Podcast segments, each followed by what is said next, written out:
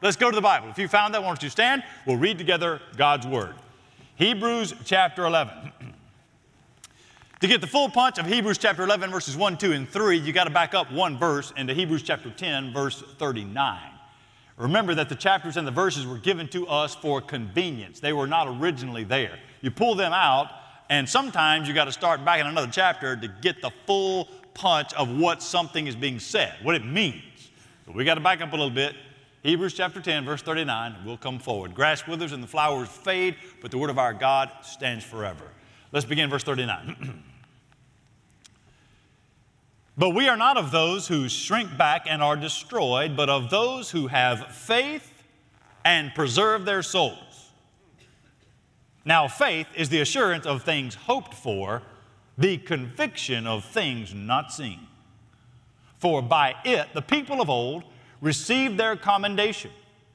By faith, we understand that the universe was created by the Word of God, so that what is seen was not made out of things that are visible. Father in heaven, I pray that by the power of your Spirit, to the glory of Jesus, on the authority of your Word, Father, would you minister to the hearts of your children, men and women that need healing and hope, that need strength and encouragement, that need to be drawn close. God, I'm asking you to work in your church. And Lord, I'm praying for, for men and women that have walked into this church today, unclear on where they stand before you. By your Spirit, through your word, would you draw, would you lovingly and kindly and overwhelmingly and irresistibly Draw them to yourself. In Jesus' name we pray, amen. may be seated. You have set your eyes on the most well known chapter in the book of Hebrews. You can call it the Hall of Faith, you can call it the Christian Hall of Fame, you can call it a whole lot of names. There is a roll call of faith, you might call it. Here in chapter 11, we'll take at least six Sundays to get through it. Now, you could do more. You could take each one mentioned and, and preach on that. But instead, we'll take six Sundays and get through this chapter. We do so because the preacher, remember, this is written by a preacher to his church. The preacher is putting example after example of men and women that lived faithful lives that lived professing their love for God, even as their faith was tested. Tested to the extreme. And it seems like that would be really relevant for each one of us here because we live in a society that seems to be determined to smother our faith, your faith to death. It can feel like every single day is a test of our faith in the God of the Bible. Some of us in this room right now have people that we love dearly that have walked away, seemingly walked away from the faith. And in faith, we just keep going to God, asking Him to do something. Even that is a test of faith. And what we must never take our eyes off of is the object. Let's not worry so much about the strength of your faith. Let's worry about the object. What are you putting your faith in? The object of faith, not the fact not the fact of faith. Every one of us here, in some way or another, has exercised faith today to one degree or another. Last night I went to bed. Sunday morning is the most important day in my week. And I set the alarm, and I had faith that that alarm would go off. Actually, I didn't have that much faith. I set three alarms for Sundays. all of us exercise. I sat out of my car today and put my key in the ignition and knew that when the electricity hit those spark plugs, that it would fire up that beautiful V8 and have a symphony of noise. Had faith that would happen, and it did. All of us here have faith. Faith is faith is not so much what we're talking about, it is what you've put your faith in. When Christianity is des- described as a religion of faith, what are we believing? We're believing hmm, in the God of the Bible who is holy and, and a creator who created you in his image. We're believing that we are born having inherited a sinful nature from our parents who got it from their parents who got it from Adam and Eve all the way back. That mankind is born separated from God. We believe that God is also a loving God who gave us Jesus Christ. Jesus, all God and all man, lived perfectly, died on the cross to take the wrath of God away and give us his righteousness. God raised him from the dead and, in a victorious declaration that anyone who believes and trusts. I'm asking you to trust that gospel. Anyone who repents and trusts can be saved. And do you? Do you trust? Do you trust God? And if so, how does that trusting God, how does trusting in the living God influence and, and dictate how you approach all of the issues that are waiting on you outside of those doors tomorrow morning. Wake up and have to go to a job that's frustrating and people that you don't understand, or maybe, maybe you're plagued with some sort of loneliness. Maybe you're in a marriage and still lonely. Maybe you have a wayward child and it is breaking your heart. Faith in the right object. Got to be careful and not say my faith is strong or weak. It's not the strength or the weakness of your faith, it's where your, play, where your faith is placed. Faith in the right object. That's going to that's going to infuse your heart with real gospel hope. That's going to give you real gospel joy. That's going to make it so that you can walk through every bit of whatever it is that's waiting on you outside of those doors. Simple faith in the saving power of Jesus and his cross. That is the soft bed that we can sleep in, and there's a whole lot of us sitting here that need some rest. And today, what I want to do is get to chapter 11, back up one verse, into chapter 10, verse 39, and come forward and see the joy, the joy in having faith in this good and living God. We're going to see that your tired faith, we're going to see what your tired faith does when it is in. You put your faith in the crucified, resurrected Jesus and when you do, you can join the pantheon of believers that have lived really hard lives, but they made it because of faith. We might say it like this faith in Christ. If you'd like to write things down, you can write this down. Faith in Christ is the ground of our joy. Faith in Christ. That's where the power is Faith in Christ is the ground of our joy. But faith is not static, is it? It doesn't stay still. Faith lives and breathes, it moves, it acts. So then, my question becomes what is faith doing? Right now, what, what's happening in your life right this moment? If you have faith in Christ, what does faith do? I'll make it personal. Here's the first one. Number one, faith feeds. Here's what faith does Faith feeds my soul. I say my because in the passage in verse 39, the writer has personalized it himself. He does so with the personal pronoun we. Let me, let me show you what it says. Over and over again, he uses the pronoun we. Look, this is not just encouragement for somebody out there. This is good for my soul. This is us. We are facing the same hard world, and we're facing it with the same great God. Let's read it. Go with me there to verse 39. You read, look, you get more encouragement out of what the Bible says than what I say. You drink, drink, this is the word of God for you. Look at it with me in verse 39. we are not, do you see what we are not? We are not of those who shrink back and are destroyed. Pause. There is not one thing that Satan and all the demons in hell can throw at you to destroy you. When you are in Christ, covered by the blood of Jesus, shielded by God the Father, there's nothing that can destroy you. When you're walking under the umbrella, the iron umbrella of God's grace and the pure love of a holy God, you will not be destroyed. Faith reminds us that we are not of those that are being destroyed. We are people that are saved by grace, protected by grace, and held in affection by a loving God.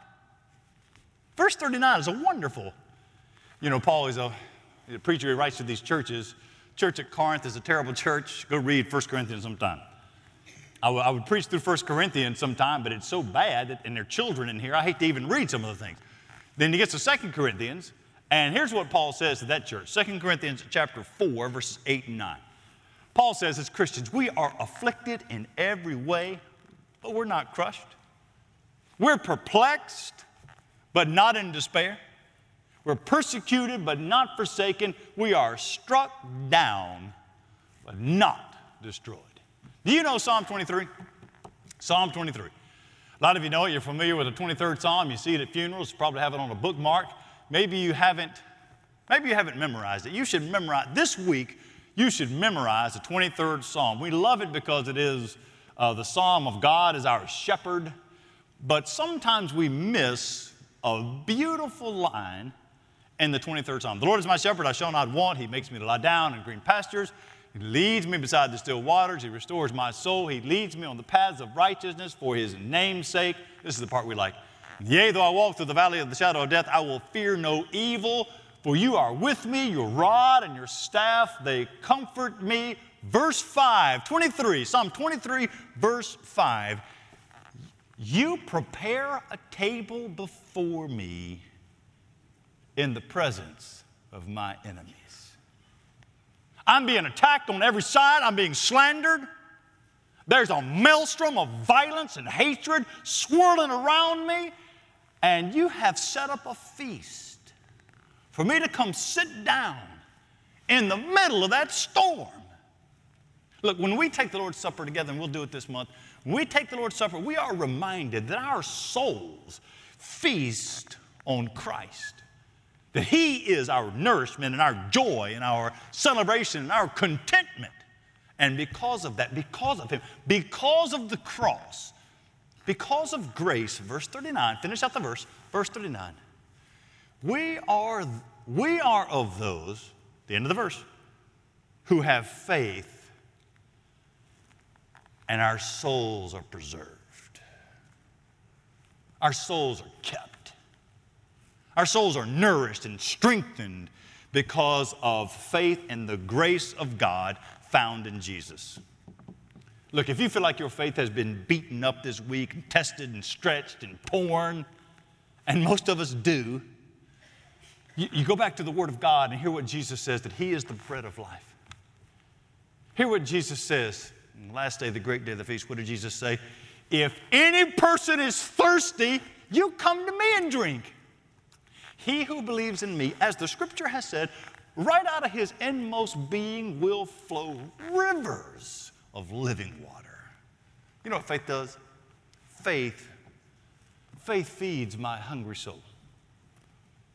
Spit out that junk. What have you been consuming? What is it? Spit it out. Come and feast on the goodness of God found in Jesus. Faith feeds my soul. That's one thing faith does. I'll show you something else. Come with me to chapter 11, verse 1. Here's the second thing faith does. Number two, faith makes me stable. Stable. When I live in a world, when I live in a world, if you can take, when I live in a world that can't tell right from wrong anymore, when I live in a world when we are in the middle of a recession and all the, look, I know the gas prices are bad, prices are bad everywhere.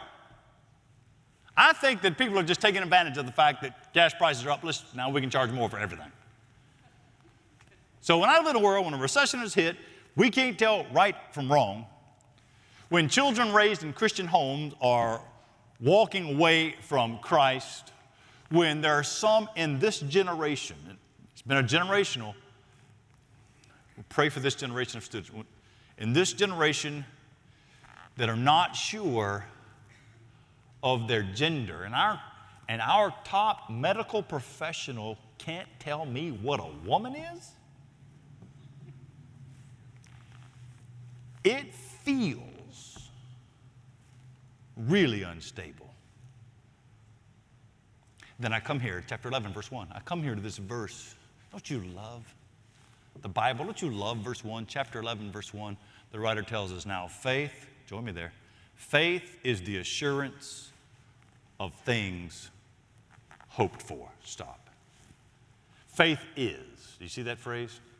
If we were reading it in Greek, in the original language, the verb is is on the front end of the sentence for emphasis. The verb estin is is saying that, that faith exists, that faith lives, that it is real, that faith is a way of life, that, that faith is a present reality. It's not just a virtue where I can say she's a woman of faith. No, faith is doing something.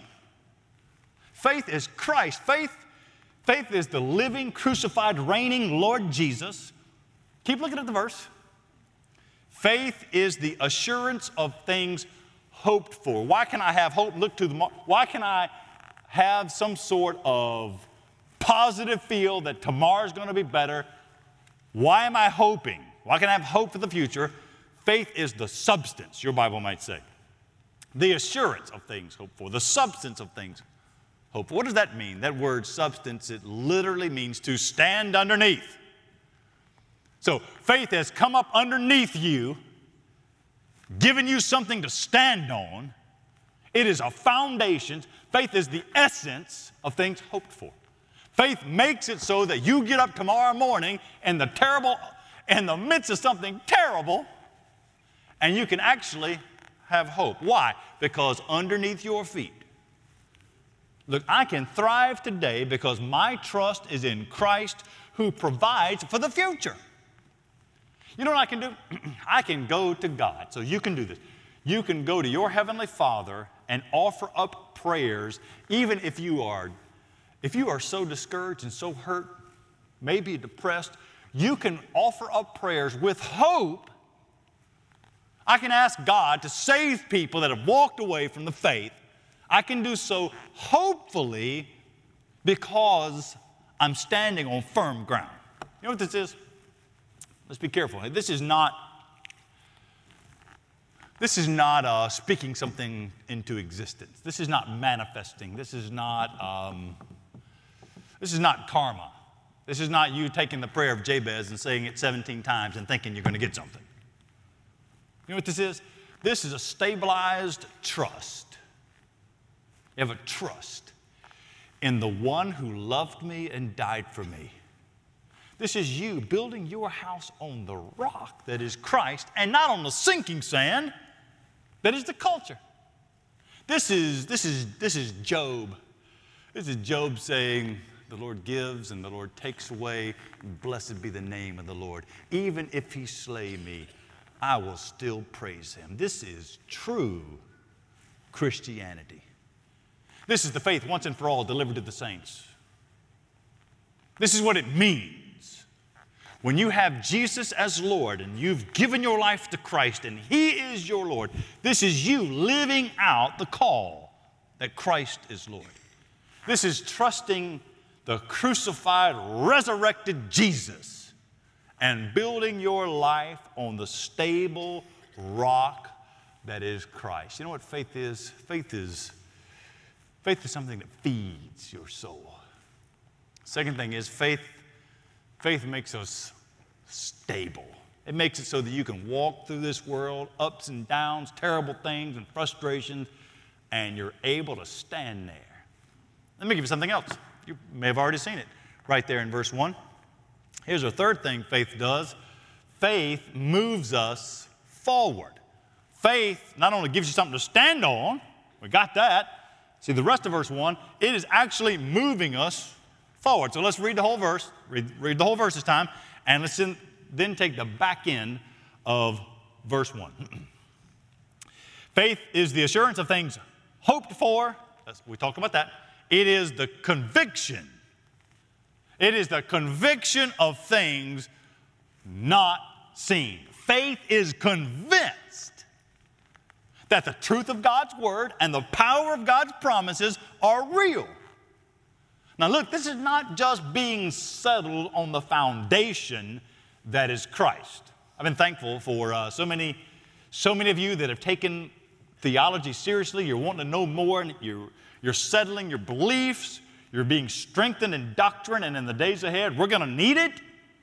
That's one thing. We do need all of that. It's true.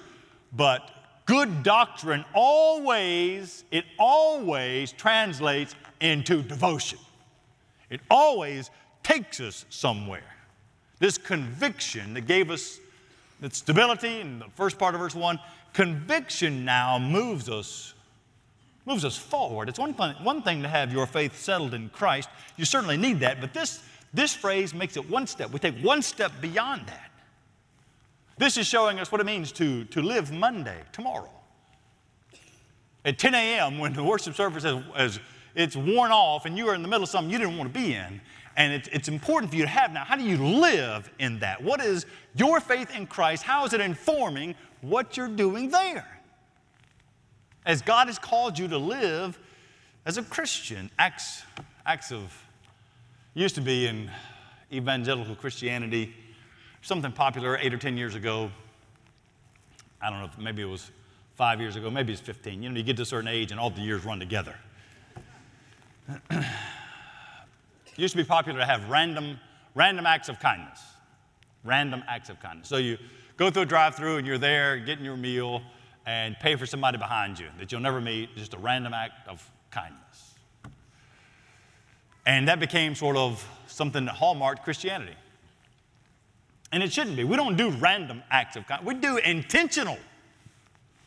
Like there's a reason behind the kind acts we do. It's because of what Christ has done in us and then the call to serve.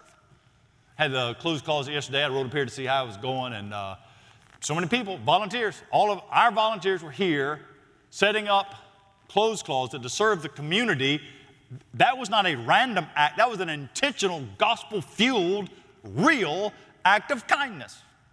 How then, how do I live?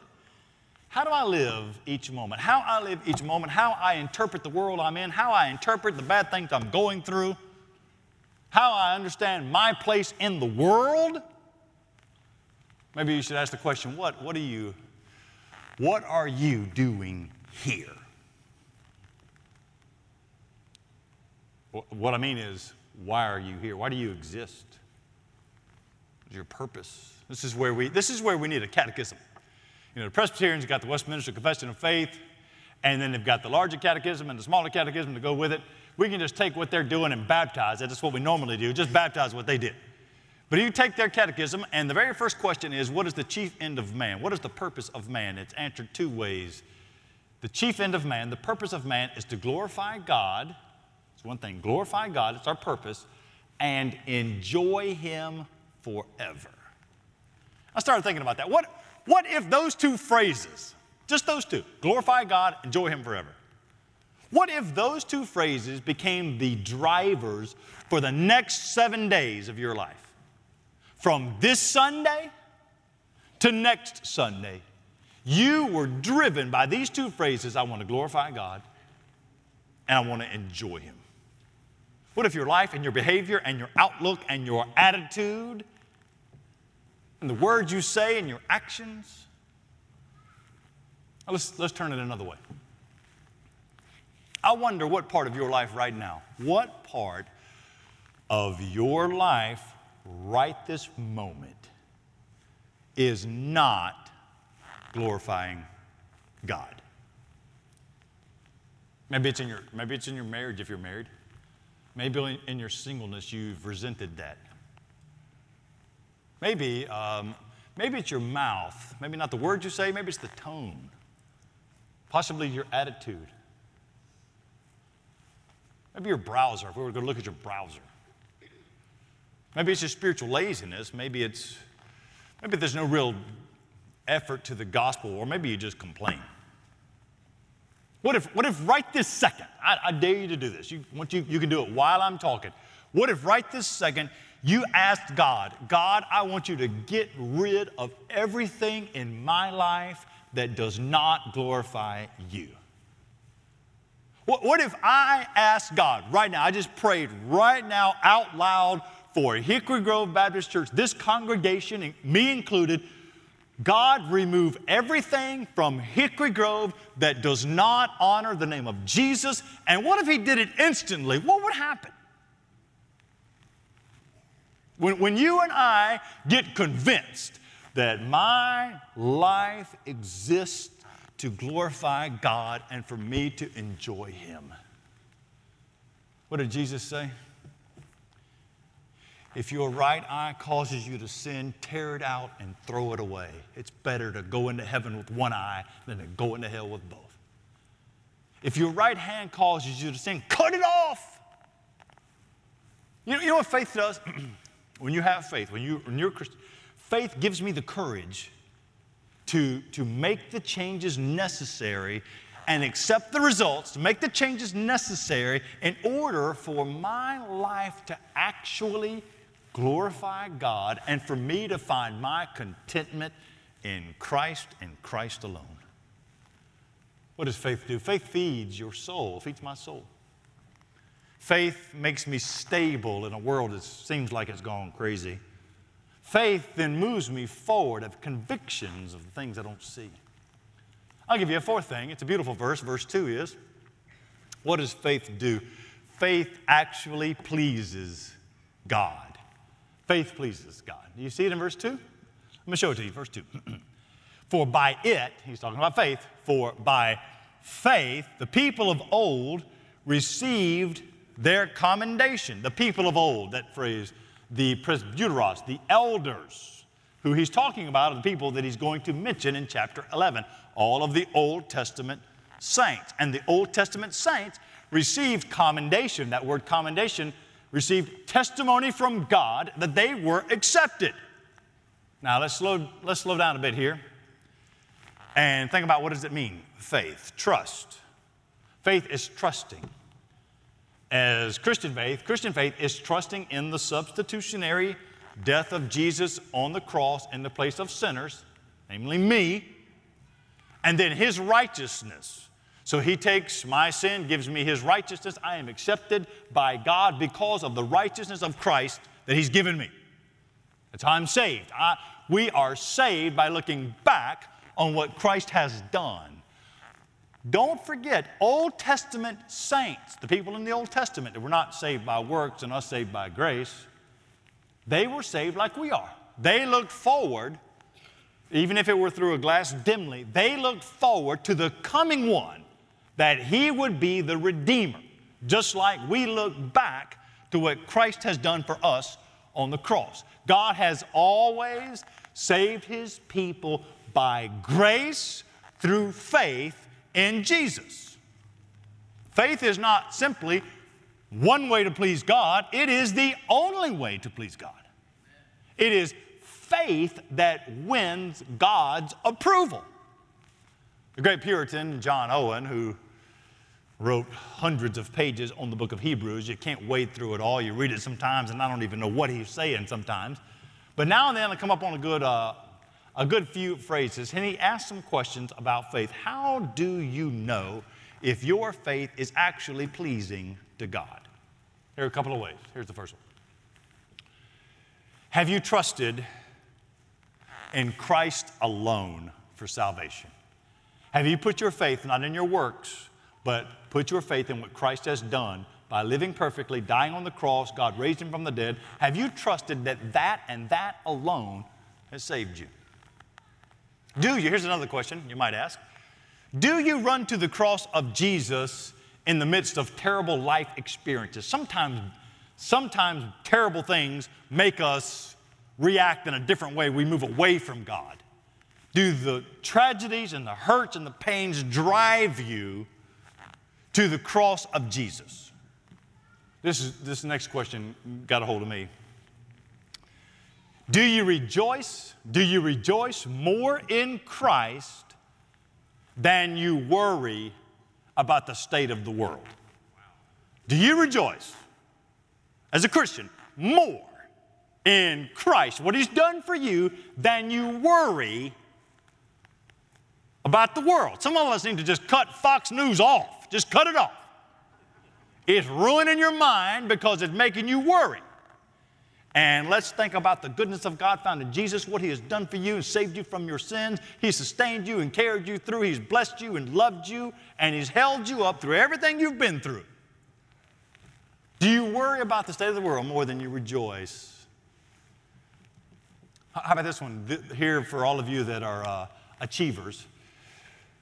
Do you rest in the righteousness of Jesus for your good enoughs? You are not, you are not going to gain the favor of God because you're being good.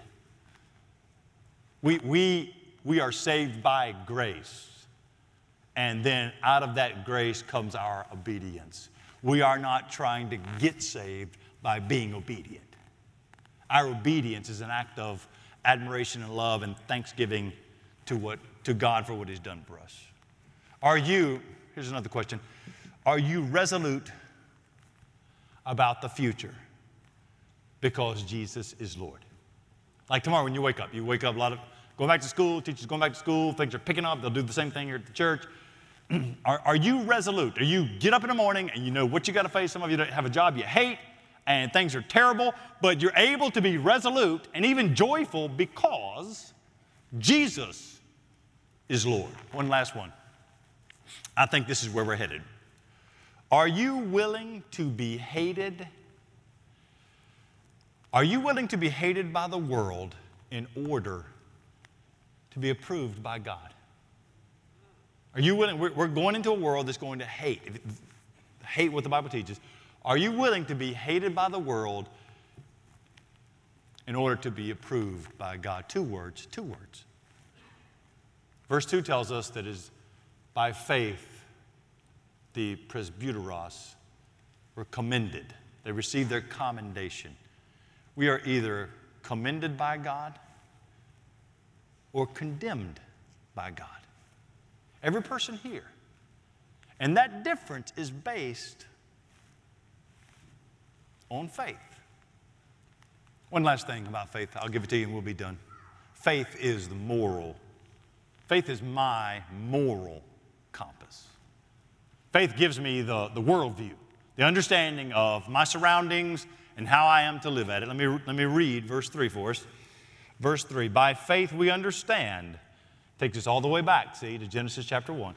By faith we understand that the universe was created by the Word of God, so that what is seen was not made out of things that are visible. He takes us back to the moment God spoke.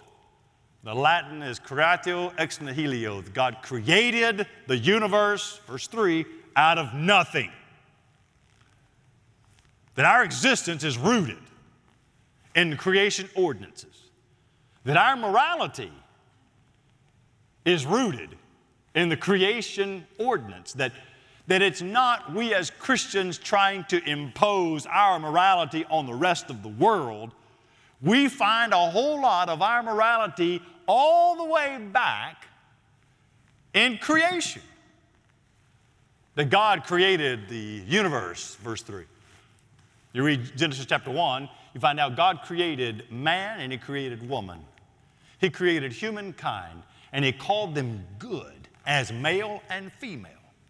So that my morality is not subjective to the changing mores in a culture. My morality is rooted deep in Genesis chapter 1 that God spoke and it happened. For, for our purposes here, the Christian life is rooted in the crucified, resurrected Jesus. The faith in that Jesus is rooted in a morality that goes all the way back to the very beginning. And our faith is governed by those creation ordinances. What does that mean? That means that, for instance, how we view other people, human dignity. Why do we offer respect to all humans because they're made in the image of God. Why do we stand against abortion? Because of the sanctity of life found in Genesis chapter 1 and 2 and 3. Why do we understand maleness to be good and femaleness to be good? Human sexuality shown to us to be good in Genesis chapter 1 and 2. Why do we understand the dependence we have on God or the, or the goodness of work? There's a shortage of those that want to work right now. Look, it's, wanting to work hard is not an old fashioned value, it is a value that is rooted in Adam and Eve in the Garden of Eden. Rejection of rejection hatred of evil. Why do we believe in the active sovereignty of God in all things? Not that He created the world and the universe and then backed up and took His hands off. We believe that He is actively involved in all of it. Why we believe in the fallenness that man and women, that men and women are basically not good, but basically separated because of Genesis chapter 2, Genesis chapter 3, the fall of mankind. Why do we have hope for the future? Because in the midst of the curses in Genesis chapter 3, all of that's found, by the way, the preacher said, you go back to Genesis, all that's found there is the gospel, the promise that there is one coming. That men and women are sinners separated from a loving God, but He sends a Redeemer to save them.